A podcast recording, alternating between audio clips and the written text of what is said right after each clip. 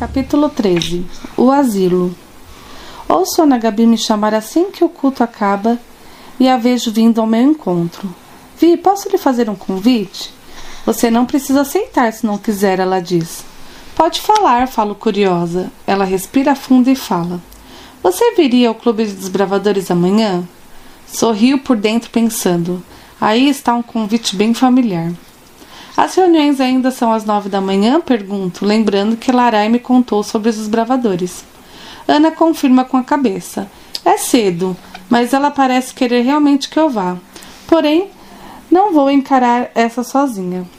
Só vou se conseguir convencer dois amigos meus a virem comigo, ok?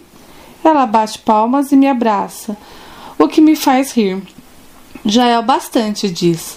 Sorrio e prometo a mim mesma que vou conseguir conversar Sorrio e prometo a mim mesma que vou conseguir convencer Emily e Bruno a me acompanharem amanhã.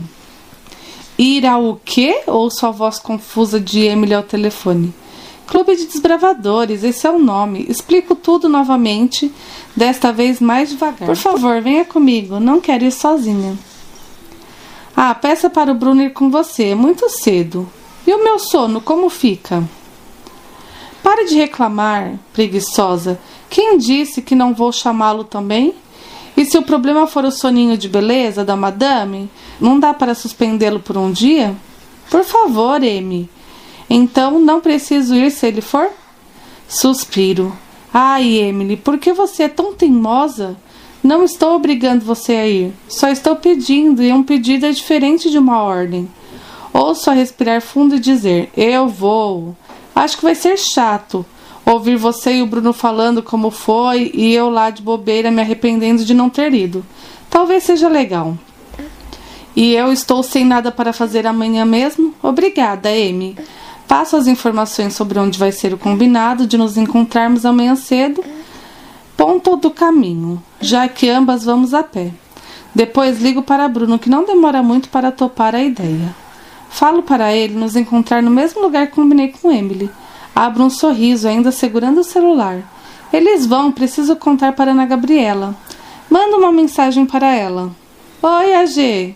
Adivinha só o que aconteceu? Consegui convencer Emily e Bruno, dois amigos meus, a irem comigo no Clube dos Bravadores amanhã. Ela demora um pouco para visualizar minha mensagem. Poucos momentos depois, a resposta chega. Que legal! Espero vocês lá. Desculpe não poder falar agora. Vou fazer uma visita ao asilo da cidade daqui a pouco. Quer vir? Pode trazer seu irmão também. Penso um pouco. Marcos, chamo do sofá da sala de estar. Minha mãe teve que fazer uma limpeza urgente no grande estoque de ervas onde trabalha, por isso ficará trabalhando o dia inteiro e provavelmente uma parte da noite também.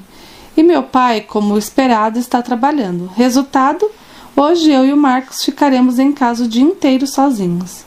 Meu irmão desce as escadas e fica atrás do sofá onde estou deitada, apoiando os braços no encosto deste. Sim, ele diz. Ana Gabi está nos chamando para visitar um asilo agora. O que acha? Ele olha para cima, aparentemente ponderando se deveria ir ou não. Vou falar com o pai se podemos ir. Ele finalmente diz: Encaro como quem duvidando de sua resposta. O que foi? Ele pergunta, ligando para o nosso pai. Dou de ombros. Sei lá, falo. Aos sábados você só dorme ou faz seus trabalhos da faculdade? Ou então vai para a casa de um amigo? Ah, posso fazer os trabalhos dessa semana depois. Estou sem sono e não estou a fim de encontrar nenhum amigo meu. Anda, ou vamos nos atrasar. Ele sai subindo as escadas em direção ao quarto. Alguns segundos depois ele grita de onde está. Ele deixou! Sento no sofá e mando mensagem para Ana. Vejo você no asilo daqui a pouco. Ao ver Ana Gabi na calçada em frente ao asilo, corro para lhe dar um abraço. Ela ri e apresenta sua família: Carla e Fernando, seus pais, Caleb, seu irmão de 6 anos, e Joyce, sua irmã de 17. Apresento Marco e Caleb logo gruda nele como chiclete. Não acho isso estranho. Marco é um imã com crianças. Todo o seu jeito divertido e alegre deixa as crianças sempre por perto. Carla tenta fazer Caleb deixar Marcos em paz, mas meu irmão diz: Pode deixar ele comigo, gosto de crianças. Trouxe o que eu pedi? pergunta Ana para mim. Confirmo com a cabeça, erguendo um pouco o cotovelo para mostrar o violão. Antes de sair de casa, recebi uma mensagem dela pedindo para levar meu violão. Apesar de Gabi não ter explicado o motivo, trouxe o um instrumento. Ótimo, ela diz. Vão entrar? Já no asilo, percebo que Ana Gabi e sua família já estiveram ali várias vezes. Os funcionários e os idosos recebem animadamente com sorrisos estampados nos lábios. Há um longo e largo corredor que leva às demais partes do asilo, com vários bancos compridos de madeira clara e atrás deles canteiros com flores. Rosas, tulipas, violetas e margaridas. Tenho extremo cuidado em ficar bem longe dos canteiros de margaridas por causa de minha alergia. Joyce, seguida por Ana Gabriela, aproxima-se de uma senhora de aparência gentil e as duas começam a conversar com ela amigavelmente. Olá, senhora Lancaster, diz a G. A senhora está bem? Ora, ora, ela ri um pouco. Estou bem, sim. Minha amiga abre um meigo sorriso. Que bom! Ela se vira para mim e, com um movimento de mão, indica que quer que eu e Marcos nos aproximemos.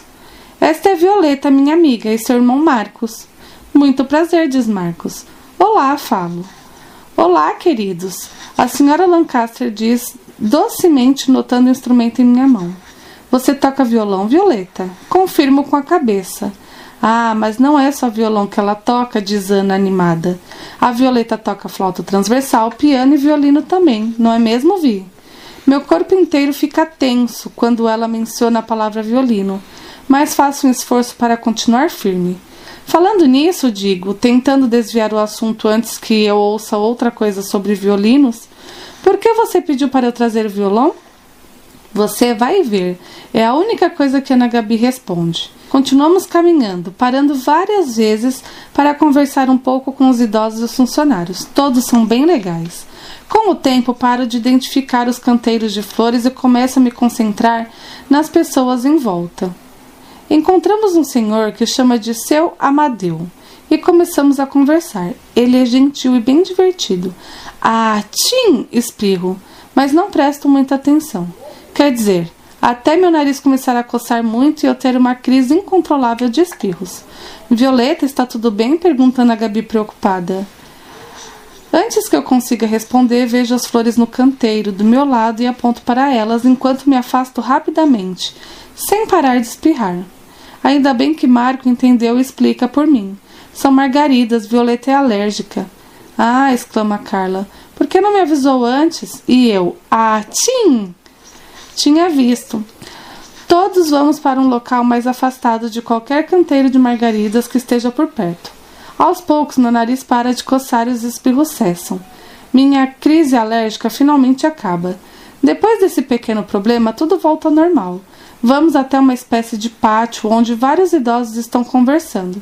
Sentamos em bancos próximos uns dos outros, no centro do pátio. Vários idosos vêm nos cumprimentar e ficam por perto esperando algo acontecer. Quais músicas sabe tocar, Vi? Ana Gabi me pergunta. Que tipo de música você está falando? Pergunto de volta curiosa. Que tal música cristã? Se você souber alguma. Ela parece tímida em perguntar. Deve achar que não sei nenhuma. Sorrio e começo a falar músicas cristãs que sei tocar, ao menos no violino. Joyce escolhe uma e tira da bolsa uma bela flauta doce. Vamos lá, diz, posicionando o instrumento perto da boca enquanto eu tiro o meu da capa. Eu acompanho você, pode ser? Posiciono o violão e começo a tocar, e Joyce me segue com sua flauta. Faz tempo que não toco música cristã. A última vez foi quase um mês antes do acidente, mas ainda me lembro dos acordes. Ouço vozes cantando, então percebo que são de Ana Gabi, Carla e Fernando. Até mesmo Caleb arrisca alguns versos. Sorrio e começo a cantar também, mas sem parar de tocar. Minha voz não é das melhores, tudo bem. Uma estranha felicidade preenche meu peito e por alguns momentos esqueço-me do vazio que estava ali. Nesta hora existem somente eu, o som do violão, a flauta de Joyce e as vozes da família de Ana Gabi e Deus. No restante da tarde de sábado, cantamos e tocamos várias músicas para, para todos que estão no asilo e conversamos com eles. Eu até dou alguns conselhos sobre o uso de ervas medicinais. De alguma forma extraordinária, consigo sentir Deus ao meu lado. Pergunto-me pelas letras das músicas que eu mesma toquei e cantei, se irei deixá-lo entrar em meu coração. É uma sensação maravilhosa que nunca achei que sentiria, mas que também não quero parar de sentir. Decido deixar meus medos, problemas, minhas preocupações, tristezas, tudo nas mãos de Deus e digo mentalmente: Senhor, a partir de agora quero pertencer somente a Ti e mais ninguém.